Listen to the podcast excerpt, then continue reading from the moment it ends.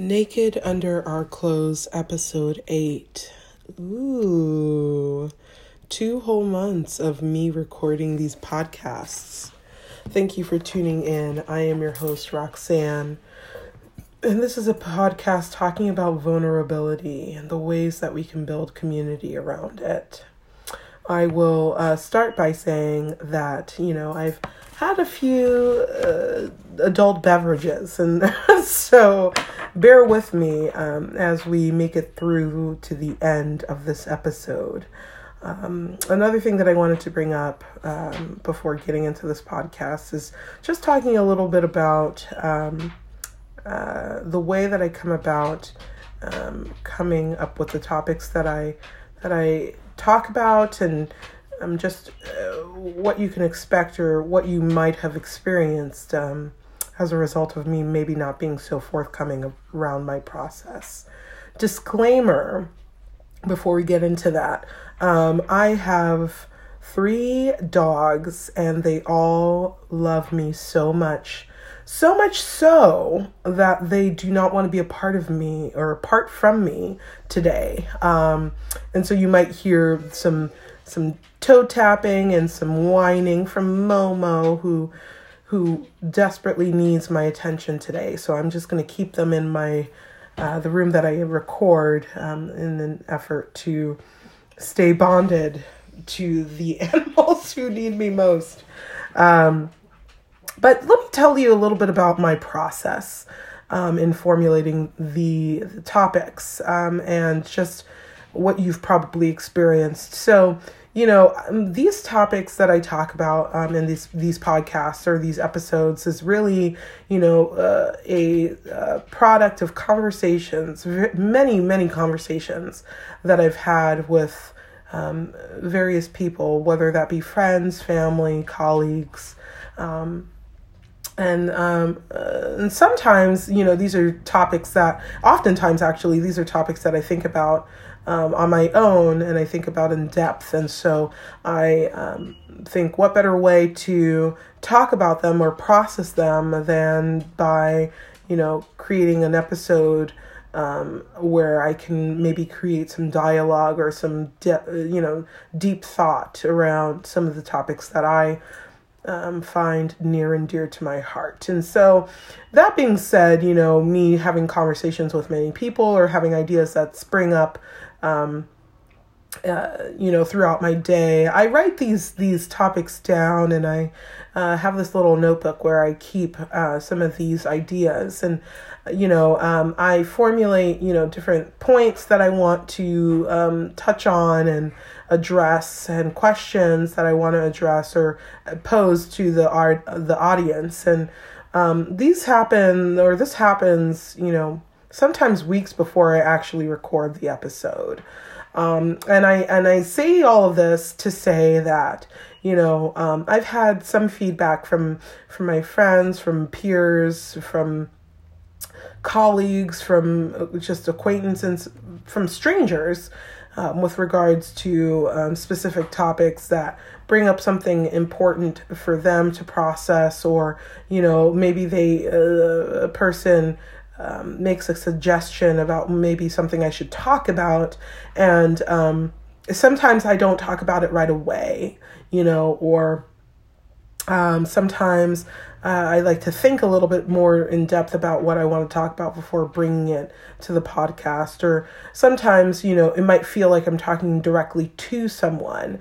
And I just want to emphasize, you know, that um, this podcast and the episodes that I that I that I bring up or that I talk about um, the topics the topics that I, I bring to this podcast they're not directed at anybody specifically. Sometimes um, it's you know in re- direct response to a situation that has happened and you'll you'll notice that in some of the previous podcasts but or episodes but this is not directed at anybody specifically. Um, and you know i want to just emphasize that because I know that there's a lot of people that I work with and that I know closely and have built really uh, profound relationships with who might be listening and thinking, oh, is she talking about me?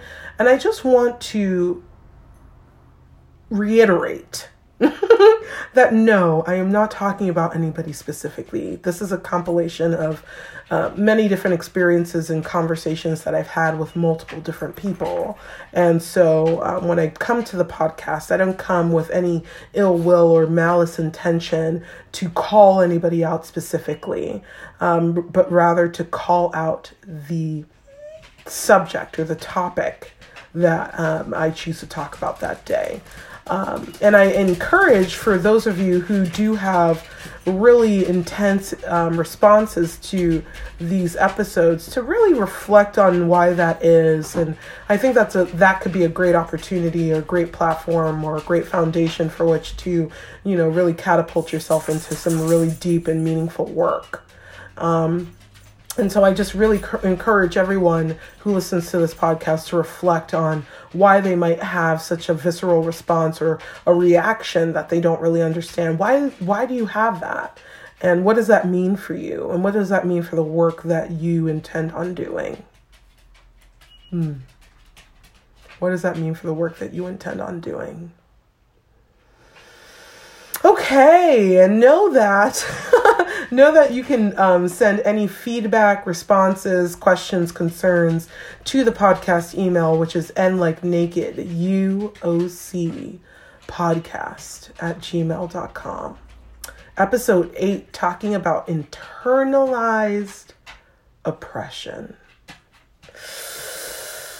Ooh, I hope this is not a long episode. I have a beer that's cracked and I'm ready to get down and dirty with this topic. And I hope you guys are down for the ride. Um, internalized depression. Gosh, I could say so much about internalized depression, but I think I'll start with um, a definition about, you know, regarding internalized depression. Um, um, and my understanding of internalized depression is holding you know, you know, and this is not going to be um, concise or well thought out by any means, but it's the idea that society or societal constructs have this larger view of a group of people or um, of some something, and that the group that society may hold this um, this this idea or this perspective on or this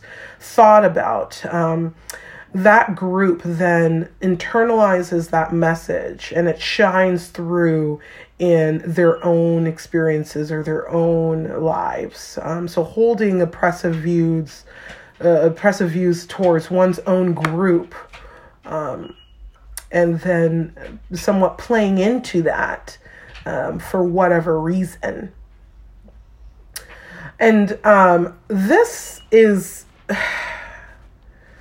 this is a really hard topic for me to talk about because it wasn't until recently that I realized that I was contributing to this uh, larger con- this larger construct of societal um, or excuse me internalized oppression and my own beliefs and my own interpretations of my my identities the various identities that i hold the various vulnerable uh, identities that i hold. And you know for a very very very very long time i i would uh, conduct myself in a way that kind of um, uh, promoted the the uh, societal impression of these identities that I hold in a way that was detrimental to my identity. Um, and I didn't even see the ways that I was contributing to that um,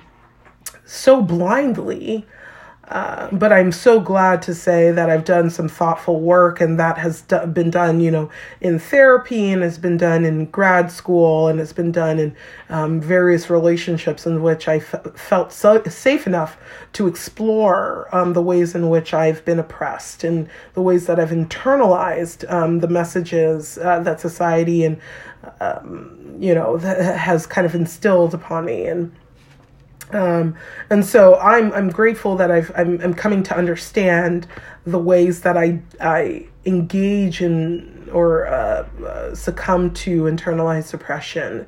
Um, but it's hard. Um, it's hard for me to acknowledge um, that for so long I've been so blind and have just been trying to uh, kind of engaging in some sort of self deprecating um, uh, humor and you know conversations or whatever um, in, in efforts to just kind of fit fit in you know? And i think that that's kind of where i land and where i, I have the most frustration and conflict with this whole concept is that when I think about myself and the way that I've conducted myself for a long time, I think about the reasons I've conducted myself that way. And at the end of the day, at the end of each interaction, at the end of each situation or each experience, the goal that I've always had was I just want to fit in with the larger group. And I didn't really give a fuck how that meant or what that meant for me and what that meant for my identity and what that meant for me um, and how people perceived me. But I just wanted so desperately to fit in. And, you know, I've come to an, a, a place where I've kind of appreciated the ways that I stand out and I um I I'm comfortable with myself, but then I think about uh, people who haven't yet reached that level of comfort with themselves, and that they're probably still. Um, and you know, when I say comfort, I mean comfort regardless. Reg- you know, in, in many different iterations or definitions of that word, comfort. Right? There's probably a lot of people who are going to be listening to this podcast who haven't reached a level of comfort with themselves and their identity that they might be subconsciously engaging in internalized oppression. Um, and I really, really want for people to have some really profound thoughts around how they do this and how they can do this differently, right? Um, so, you know, when I think about myself and I think about internalized oppression and I think about just the ways that I've wanted to fit in, I have so many different examples um, from my own life um, about this. And, you know, I think a lot about my different identities and, and, and, and, and how desperately I just wanted to be perceived as um, you know, I wanted to be accepted. Um, and that was a frustrating thing for me to realize um, on many different levels and something that I, I fought really desperately to just accept about myself is that i hold identities that do not subscribe to societal standards i hold identities that do not subscribe to societal standards and put societal motherfucking standards in quotations because it's fucking relative and it's bullshit. they probably should not have had as much beer as I've had to talk about this, but I'm glad that I have because it allows me to be a little bit looser in in this conversation. And so I, I, think about a couple of different examples, and I the one that is so profound for me is being black in society. God damn. If that is not an identity, if you are not a person of color, you will never understand this. And I'm just going to say that, and I'm not going to apologize for it. But I just want to clarify that if you are not a person of color, you will not understand what it's like to navigate society as a person of color, a person that has darker skin. And those are the people that I'm speaking to specifically who will understand what what I'm about to say.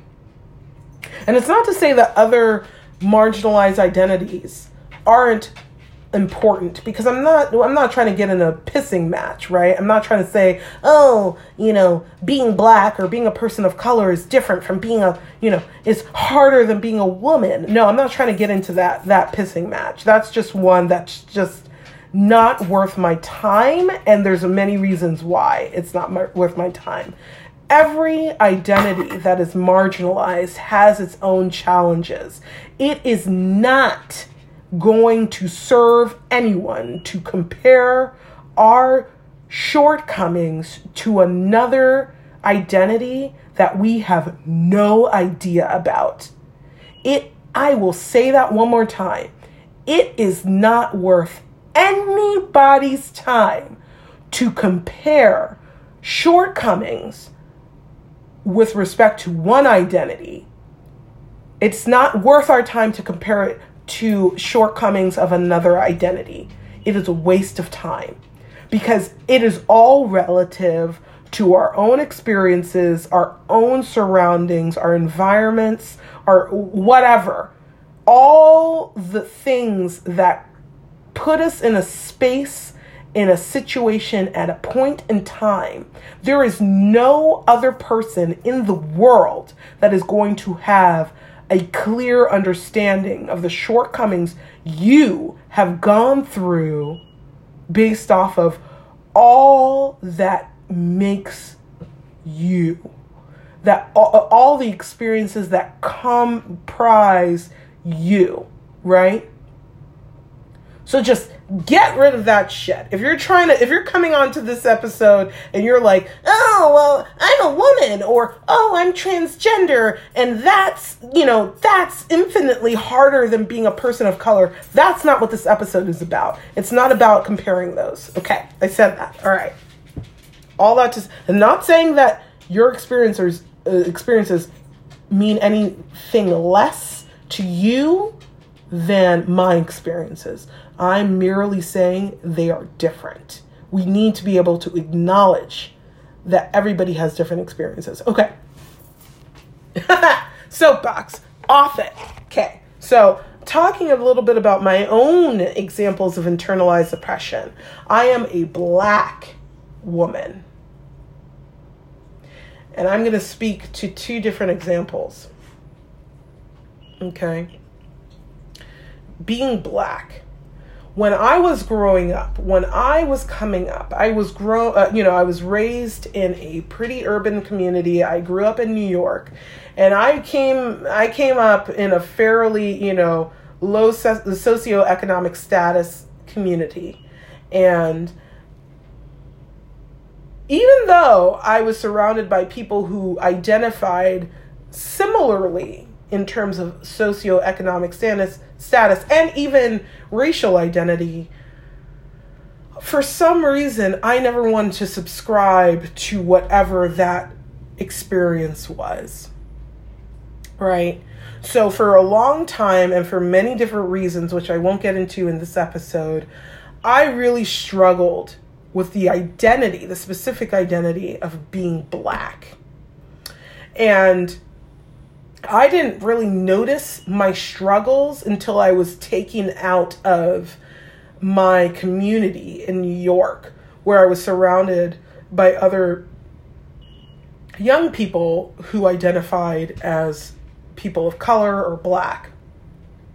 It wasn't until I moved to Virginia in a very white um, community. I lived in Manassas and then I lived in Dulles, Sterling area, you know, by the airport, if you're familiar with Virginia.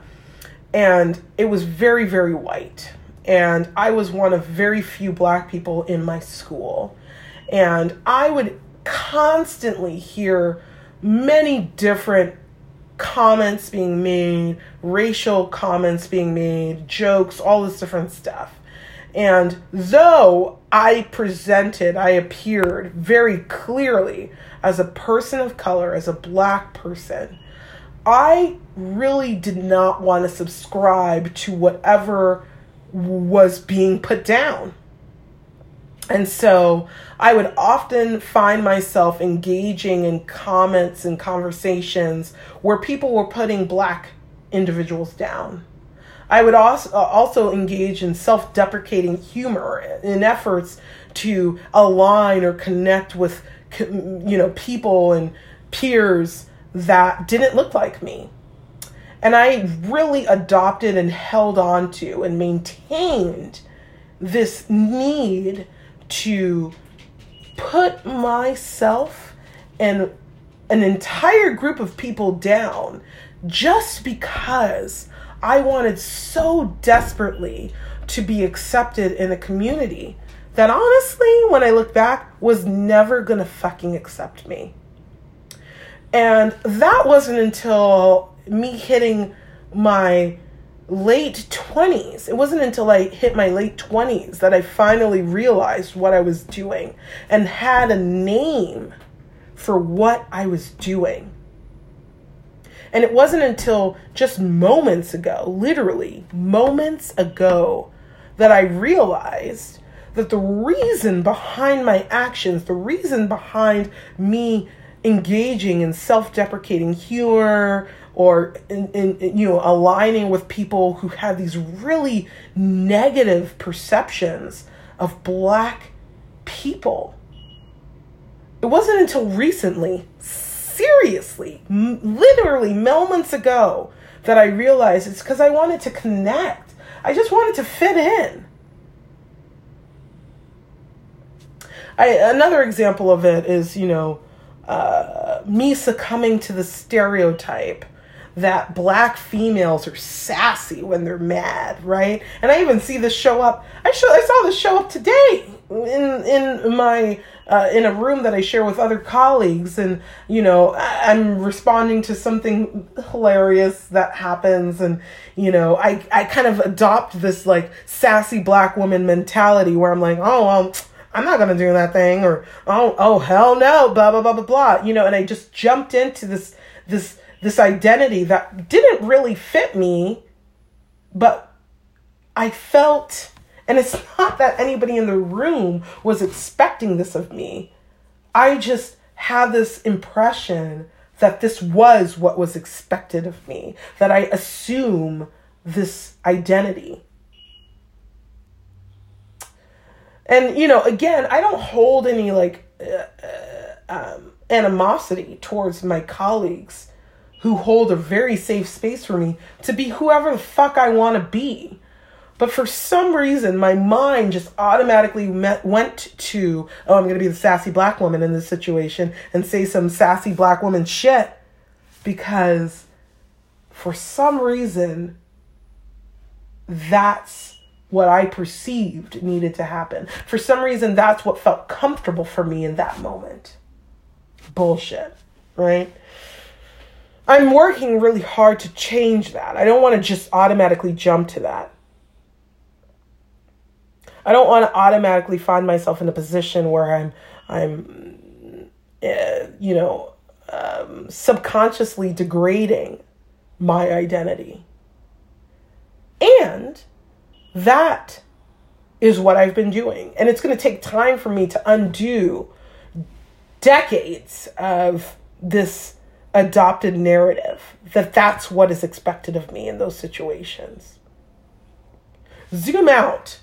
Zoom out. Okay. Let's talk about something that, regardless of your um, social identity, right? Whether you identify as a person of color or as a, um, uh, you know, within whatever the societal gender norms are or not or you know you have a, different sexual identity or whatever your ability um, is different than what society perceives as normal. However you identify let's zoom out of that right? Let's talk about something that maybe actually a lot of people can at least align or connect with. Let's talk about work. Have you ever found yourself, and if you haven't, I'd be questioning a couple of things, but have you ever found yourself at the bottom of the totem pole? Coming in to a profession just fresh. You've never had experience. This is your first job out of college or high school or wherever you're coming from. And you're at the bottom, right? You're new. You're the you're at the entry level position. Okay. I feel like a lot of people can speak to this. And you know, you're maybe you're working on a team, right? Maybe you're working on a team with many different people with an array of different experiences and backgrounds and you know, and you're finding yourself at the bottom, right? The person who gets a lot of work, bullshit work pushed on, um, finding yourself doing all sorts of shit that nobody else would be doing, or someone else is supposed to be doing, or anybody could be doing. But for some reason, people look to you and say, so and so can do that work. So and so should do that work. They're at the bottom. They need this experience. And perhaps you have had your own personal experiences in whatever field you're working in say you you you've had your own experiences uh, i don't know i can only think of mental health because that's where i work right so i'm just going to use that example because that's what comes to my mind but you're at the bottom and you know you you you know, and this is actually speaks specifically to me, and I can talk about this, right? So I'll use this example, right? So I used to work in residential care, and residential care is a place where young people or old, you know, older people or whomever goes and lives in that facility for an extended period of time. And there's a, a multitude of different um, professionals that they're going to interact with. And when I used to work in residential um, care, I was called a youth care counselor. And the youth care counselor would be responsible for many different things, but primarily they would be responsible for managing uh, the the clients who were accessing those services. So you know that could look like uh, getting kids up or you know adults up and making sure that they take a shower and brush their teeth and you know setting goals for the day and making sure they were fed and all these different things and in my experience of that you know a lot of the responsibility which people will not oh you know people in in in managerial or uh, higher um, uh, rankings will n- likely very often will not acknowledge.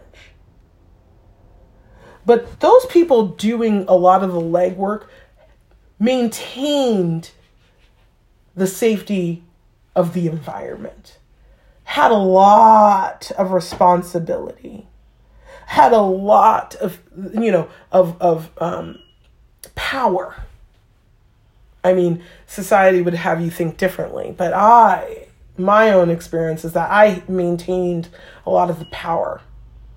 And my job was crucial to the the the workings of the facility. Without me, you're not going to get shit done. You wouldn't have a facility. And so, you know, a lot of the responsibility would fall to me and I'd be responsible for doing all sorts of different things and you know, I would find myself in meetings or whatever, and I'd be having conversations with other professionals, a lot of which, you know, many of which had more experience and more educational experience and uh, than I did. Right? And so I'd be sharing or checking in and providing some feedback about what my experience was of so and so and in the in you know the the larger group setting. And I would also, uh, you know, I've, I would often find that, you know, in order for people to hear me, a professional, someone with a master's degree or a PhD would need to say or reiterate or reframe what I just said in order for it to be heard. Frustrating, right? I know a lot of you can hear me and apply this to wherever you work, right? But it's frustrating, right? That you don't get heard unless another person who has more experience or more of a educational background says it too. And so, you know, you find yourself navigating these situations or these experiences or these environments and and eventually the message that you receive, the message that you internalize is that you need someone else's approval before it, it makes sense to the larger team. Or the work that you're doing isn't accepted unless it's it's addressed or acknowledged by someone who holds a higher ranking than you. And I saw this play out in in me in many different ways, right? I would kind of fall back to well, you're the caseworker, so what do you think? Oh, yeah, yeah, yeah, yeah, that's what I thought too. Or, oh, you're the med prescriber. What, what are your thoughts? Oh, yeah, yeah, yeah, yeah, yeah, that's what I was thinking. And so I kind of adopted this this idea that whatever my experience was, whatever my interpretation, my impression was of a, a person that I was working with, wasn't going to be validated. It wasn't worth being brought up or talked about unless someone else aligned with my experience.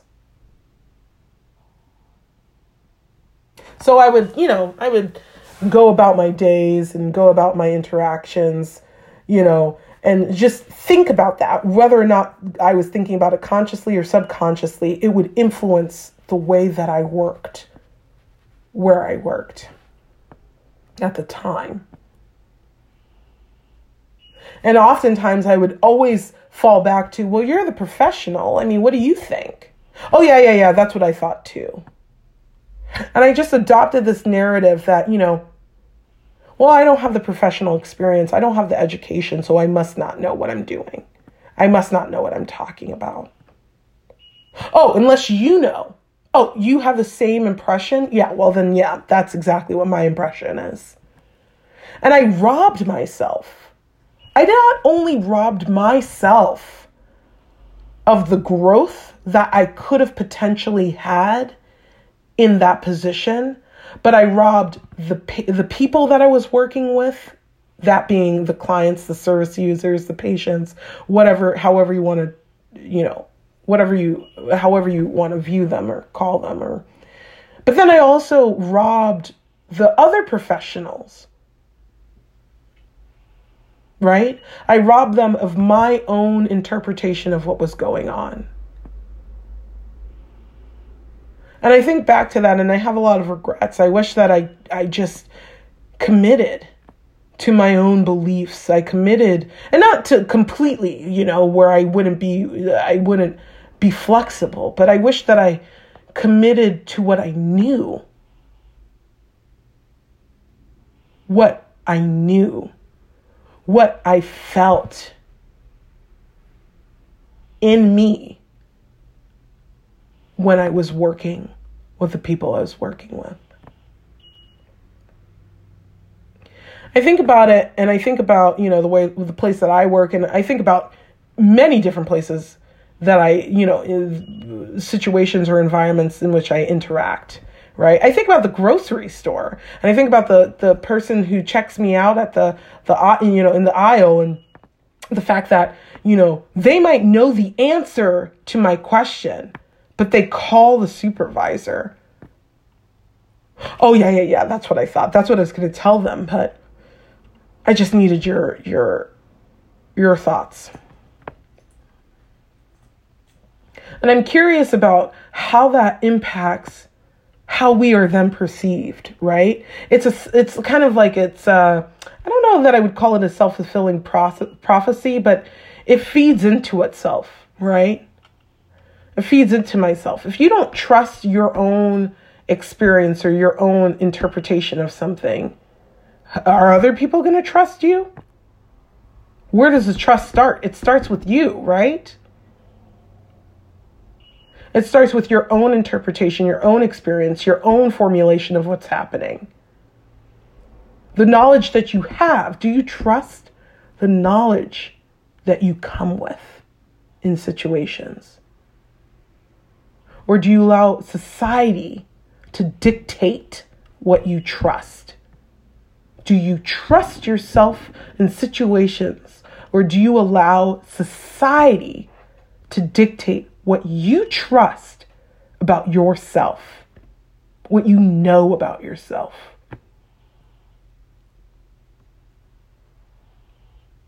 Hmm. I can go on and on and on about this topic. And I'm not in this episode. I just want to hold it there.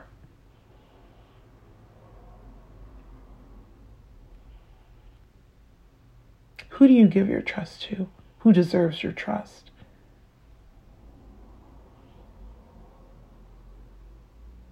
Who allows you to dictate what you trust about yourself, what you know about yourself?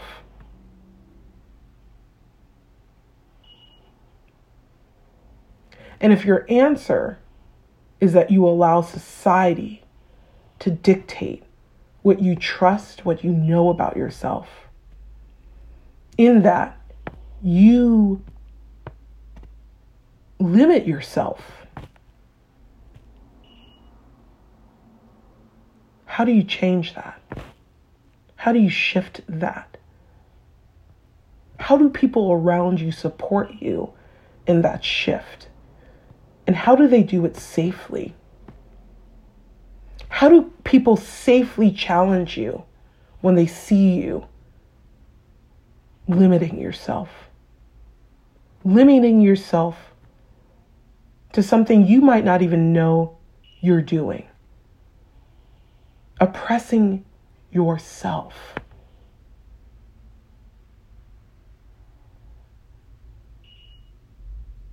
How do the people around you support you so that you can shine through and as brightly as you should?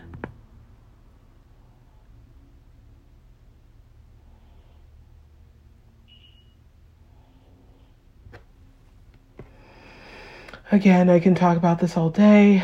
God, I could talk about this all day. I can tell you that this is a topic that's going to come up again in a future episode. But for now, send your thoughts, feedbacks, comments, concerns to N like naked, UOC podcast at gmail.com. Again, N like naked, UOC podcast at gmail.com. Thanks for listening, and until next time.